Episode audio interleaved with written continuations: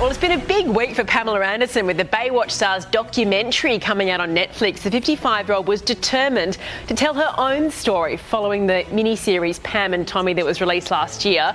Pamela, a love story, will show her journey from small town girl to Playboy, Playboy centerfold and international sex symbol. Sure to be some bombshells along the way with the actress already dropping secrets in interviews about big names uh, she's been involved with. You also hear from her kids as well. It'd be a really interesting take from her side.